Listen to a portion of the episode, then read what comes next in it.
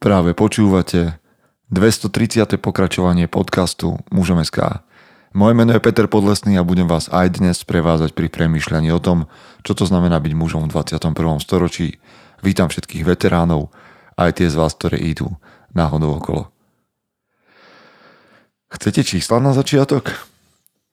Teda ja viem, že väčšinu z vás asi nezaujímajú čísla, ale čísla, ktoré ste spravili vy, tým, že nás dielate, že nás odporúčate ďalej a že platíte daň z podcastu čo je stále častejšie. Nezaplatí tisíc z vás, ktorí počúvajú tento podcast, ale takých 10 celkom iste. V každom prípade vy desiati a vy, ktorí to podávate ďalej, aj vy, ktorí nás počúvate a nezdieľate, ste zapričinili, že za uplynulých 7 dní nás počulo 6226 ľudí v aktuálnom momente, keď to nahrávam máme za našu existenciu viac ako 812 tisíc počutí. Myslím si, že to je slušný priestor na to, aby sme mohli hovoriť o hnutí mužom alebo hnutí mužom SK. A ja vám za to ďakujem. Ďakujem za každé pozvanie na kávu, ktoré nám prichádza na účet a môžeme z neho podporovať vlastne náš SoundCloud a Zoom a všetky platformy, na ktorých fungujeme nejakým spôsobom. Takže vďaka, vďaka. A nehovoriac o tom, že sa veľmi, veľmi teším, že vám za to my všetci, ktorí pracujeme v mužom SK nejakým spôsobom, budeme môcť podať ruku už 4. septembra na konferencii mužom. Tam prosím vás, príďte za nami, príďte za mnou, povedzte, že to ste vy, ktorí nás počúvate, podáme si ruku, prehodíme nejaké slovo dve. Konferencia mužom bude 4.9. v Bratislave a bude to skvelá vec. Mám trocha trému, ako to dopadne, lebo vám chceme doručiť ten skvelý sobotnejší čas, kedy porastiete a všetci budeme nejakým spôsobom vnímať, čo to znamená byť mužom v 21. storočí. Ale verím, že a, tú konferenciu budeme tvoriť všetci spolu. Ak ešte nemáte lístok, tak máte poslednú šancu a posledných pár dní. Ak ste ženy, ak ste dámy a chcete sa prísť pozrieť, tak večer budeme mať talk show s Adelou Vinceovou a Marekom Hermanom a ja budem moderátor. Tak som zvedavý spolu s vami. Ale verím, že to bude skvelá vec. Toľko k tomu. Dnes ešte nebudem hovoriť o mojej knihe, ktorá vyjde v blízkom čase. Už je všetko finálne, hotové, všetko uzavreté a máme dohodnutú na 90% už aj tlačiareň. Takže čakajte na kampaň, lebo budem potrebovať vašu veľkú pomoc, ale o tom vám poviem niekedy inokedy. Teraz ideme do filmu, ktorý ste videli asi všetci, ale mám pocit, že o ňom treba hovoriť. Takže zvučka a poďme na to. Chce to znáť svoji cenu a ísť houževnate za svým. Ale musíš umieť snášať rány. A ne si stiežovať, že nejsi tam, kde si chcel a ukazovať na toho nebo na toho, že to zavideli pôjdeš do boja som. Ak dokážeš sniť, nedať však sním vlád. Práci taše činy v živote se odrazí ve viečnosť. Kde je vôľa, tam je cesta. Istý druh krásy. Zaslužte si své štíty! Je tu niekto, kto naozaj ešte nevidel Levieho kráľa? Lebo ja si pamätám, že som na ňo bol v kine, na toho prvého, nie na ten remake digitálny, ten som nevidel, ale na toho prvého Levieho kráľa som bol v kine ako dieťa. A vlastne si uvedomujem, že vy, ktorí ste mladší a počúvate podcast Mužomecka, a ste generácia, ja neviem, možno po roku 2000, tak ste ho vlastne mohli aj nevidieť. No Levý kráľ je v každom prípade skvelá rozprávka, ktorú ak budete sledovať sami so svojim synom alebo akokoľvek so, s nejakou skupinkou mužov alebo chlapcov, ktorých vediete, tak v nej nájdete toľko alegórie, toľko obrazov krásnych o mužnosti a mužoch, o vzťahoch mužov, že nerozumiem znova, ako som tento film mohol vynechať. Takže Levý kráľ, ktorý vyšiel v roku 1994, dá sa nazvať, pomedzme, takou, takou dramatickou rozprávkou. A pochádza z nej slávny výrok Hakuna Matata, alebo žiadne starosti. Poďme ale od začiatku. O čom je? Trošku to načrtnem. Ak sa tu náhodou nájde niekto, kto ten film nevidel, alebo túto rozprávku, kreslený film, a potom si rozoberieme niekoľko veľmi dôležitých momentov, ktoré sa v tomto príbehu dejú a sú prenosné do tvojho do môjho života a možno ste si ich tam nevšimli alebo ste nad nimi takto nepremýšľali. Takže priatelia, Levý kráľ. Levý kráľ je um, príbeh o levíčati alebo o mladom levovi, ktorý sa volá Simba a ktorý, a, ktorý je synom kráľa, levieho kráľa, kráľa Mufasu. Kráľ Mufasa má brata Skára, ale teda, ktorý je strýkom Simbu a ktorý sa pokúša ovládnuť kráľovstvo, levie kráľovstvo alebo kráľovstvo, v ktorom vládne Mufasa. A to sa mu nejakým spôsobom aj podarí. Podarí sa mu to tak, že uvedie Simbu do nebezpečenstva a potom donúti vlastne tento skár svojho brata Mufasu, aby svojho syna šiel zachrániť. No a v jednom momente, keď sa to Mufasovi podarí, teda zachrániť svojho syna, tak pritom zahynie. Skár so svojím diabolským plánom presvedčí malé leviča Simbu, že je to jeho vina, že otec zahynul. Kým sa dostaneme do tejto situácie, tak vidíme skvelý vzťah kráľovského otca Mufasu so svojím synom Simbom, keď mu vysvetľuje, čo to znamená kruh života. Hej. Keď mu vysvetľuje, že hmm, strach, alebo teda, že odvaha nie je neprítomnosť strachu a že by sa nemal ponáhľať do nebezpečných situácií a že kráľ potrebuje byť múdry a rozvážny. Tak tento skvelý otcovsko-synovský vzťah, keď otec a vychováva a pripravuje svojho syna za kráľa, sa preruší a prestrihne. Kráľ zomiera, Skar, ten temný kráľ, sa ujíma vlády a malý Simba uteká s presvedčením o svojej vine, že nesie zodpovednosť za smrť svojho otca. Stať táto zápletka nie je veľmi komplikovaná a viete, čo som chcel počiarknúť. A potom sa deje niečo veľmi zaujímavé. Skar s hyenami, ktoré ho podporujú, zasada na trón a Simba utečie veľmi ďaleko. Niekde, kde si sa v, zrazu v Simbovom živote objavia a, dve bytosti, dve zvieratá. A to je Timon a Pumba. Pumba je divoké prasa a Timon je surikata, ak si to správne pamätám, ak som to správne a ak som to správne identifikoval. Takže táto surikata a divoké prasa, Timon a Pumba, si žijú spolu práve podľa hesla Hakuna Matata, žiadne starosti. A oni dvaja si ako keby adoptujú a vychovávajú Simbu.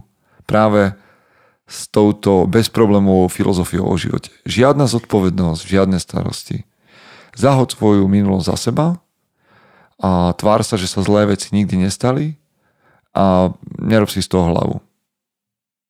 Dokonca namiesto toho, aby mladý lev lovil svoju korisť, ako je to pre neho prirodzené, tak naučia Simbu žrať chrobáky a červíky.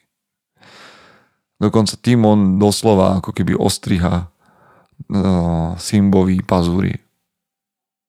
Nie je to skvelá ilustrácia o podmienkach súčasných mužov alebo moderného muža? Odstrihnúť sa od toho, z čoho sme vyšli, dívať sa na minulosť, na to, aké generácie mužov nás predchádzali, nám predchádzali, ako na niečo prehnité, zlé, zastaralé, hlúpe, mm, čisto mm, povedzme autoritárske alebo aj opísané alebo definované ako toxické. Keď toto všetko odhodíme ako keby sme sa odstrihli od svojej identity.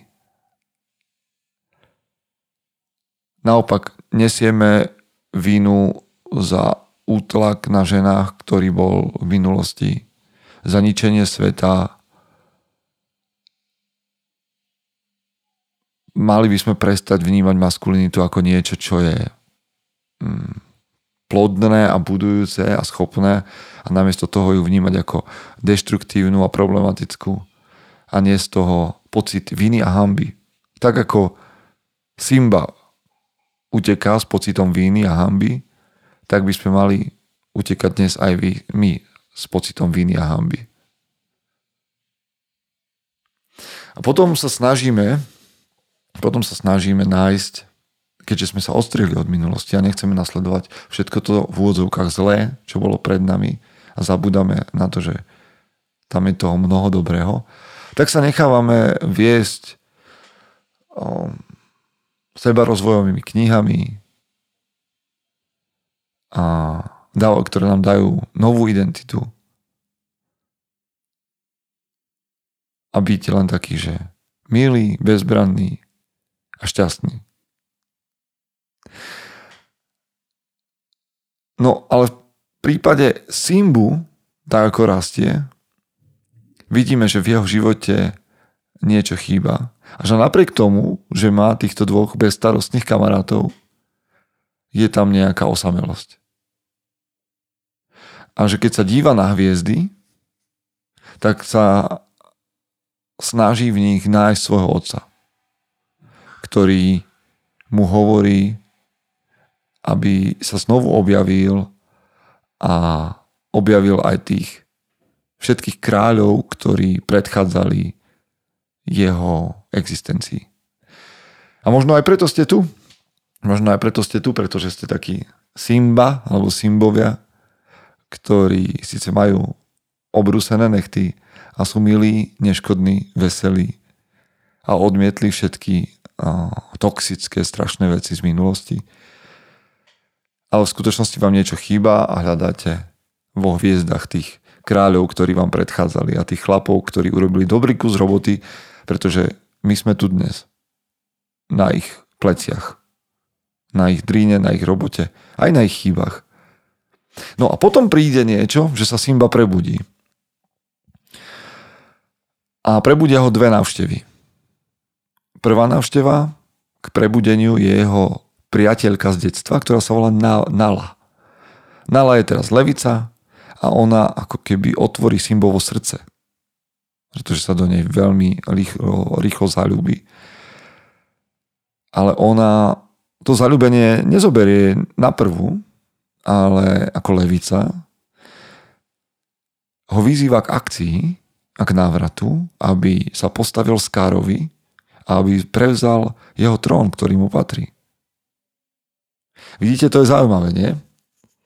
Možno aj vo vašich životoch sú nejaké levice, ktoré ale váš obdiv a bezmestnú lásku a zamilovanie neberú na prvú, pretože majú na vás požiadavku, aby ste prevzali to, čo je vaše, aby ste sa postavili do zodpovednosti. No ale tak ako Simba robíte veľmi podobnú vec. Simba preto žije Hakuna Matata. Žiadne starosti. Kľud. Uvidíme, počkáme. Neviem. Nejak bude. Takže uniká pred zodpovednosťou. A to je pre Nalu obrovským sklamaním. Jeho nedostatok odvahy je antisexuálny pre atraktívnu levicu. A ju zaujíma to, ako bude žiť, ako bude vychovať svoje deti v savane, kde vládne Skar. A Skar nikdy nebol respektíve nikdy nezaujímalo to, aby vládol dobre, aby mm, udržiaval prírodu alebo krajinu v rovnováhe aby udržiaval kruh života. To je úloha pre naozajstných lídrov a naozajstných symbol a naozajstných mufasov. Takže toto Simba odmieta. A toto odmieta častokrát mnoho mužov, a preto žijú vo vzťahoch, ktoré sú nenaplnené. Kde, kde očakávania levíc od levov nie sú naplnené. Druhá návšteva je, keď prichádza starý opičiak, múdry opičiak, ktorý predstavuje takého kmeňového šamana z detstva Simboho, ktorý sa volá Rafiki. Rafiki je povedzme taký sprievodca, alebo zároveň aj taký šašo, a, ale zároveň aj, aj taký mudrc, ktorý sa podobá možno, že tak trochu, alebo mne pripomína um, taký ten jedajský výcvik uh, Luka Skywalkera, keď tam prichádza um, k tomu, že, že Luke potrebuje objaviť tú silu samého sebe. No a takto nejako Simba je trénovaný v jednej chvíli Rafikim, že ten Rafiki ho zavedie do temného um, lesa, ktorý je plný um, hm, plný takých nebezpečných vecí. Ale Simba sa nestretáva s Darth Vaderom, naopak sa, on sa stretáva so svojím otcom, s Mufasom, ktorého vidí v odraze vody. Ako keby sa díval do svojej duše a Rafiki mu hovorí, tvoj otec žije v tebe. A potom Simba počuje hlas svojho otca, ktorý mu hovorí, že zabudol na svojho otca a zabudol na toho, kto je on sám. A teraz to neberte tak, že by ste si mali nutne spomenúť na svojho otca, ale možno je to cesta a spomenúť si na jeho dobré veci a na jeho obete, ktorých ste možno aj netušili. Ale môžete spomínať hĺbšie, môžete spomínať svojho deda, môžete spomínať na tých, ktorí vám predchádzali a nezabudnúť na to, že oni žili, aby ste mohli žiť vy. A častokrát, a Simba teda odchádza, alebo možno žije s predstavou, žil s predstavou, že jeho otec ho zavrhol a že vlastne on môže za jeho smrť. Ale v skutočnosti Simba žije, pretože sa jeho otec obetoval. A to je to najprirodzenejšie, čo sa v kolobehu života deje. Takže tá vina, ktorú si Simba nesie, nie je na mieste. V momente, keď si Simba spomenie, kým je, a uvedomí si, že musí urobiť nejaké kroky, aby to potvrdil, aby, aby ním zostal. A prichádza niečo, čo môžeme volať návrat kráľa. Pretože len uvedomiť si, že som niekým, kto má potenciál, nestačí. A tak sa Simba vracia, aby oslobodil krajinu od Skára a od jeho bandy poskokov, od hien. A k tomu pomáhajú Nala, Timon a Pumba. A Simba je možno silnejší z týchto dvoch, teda medzi, ak by mal prebehnúť súboj medzi Simbom a Skárom, tak Simba je možno fyzicky silnejší, ale Skár má psychologickú výhodu, lebo vyťahuje stále pred ním jeho vínu. Hej, tú pomyselnú vínu Simbovu. Až kým sa nedozvie, ako to bolo naozaj, že teda za celou to smrťou jeho otca je Skár. A nakoniec naozaj Simba, a teraz je spoiler, a zabije a Skára. Ak, sa za, ak som sa zmýlil, že ho nejakým spôsobom iba vyženie, tak mi ho odpuste, ale takto si to ja pamätám z detstva a nepozeral som znova tento film. Takže tu môže dojsť, ale napíšte mi do, napíšte mi do komentáru, či sa mýlim, alebo som, alebo, alebo mám pravdu. Ale to, čo je podstatné, je, a, že Simba dokáže všetku tú deštruktívnu energiu viny mm, transformovať na hnev a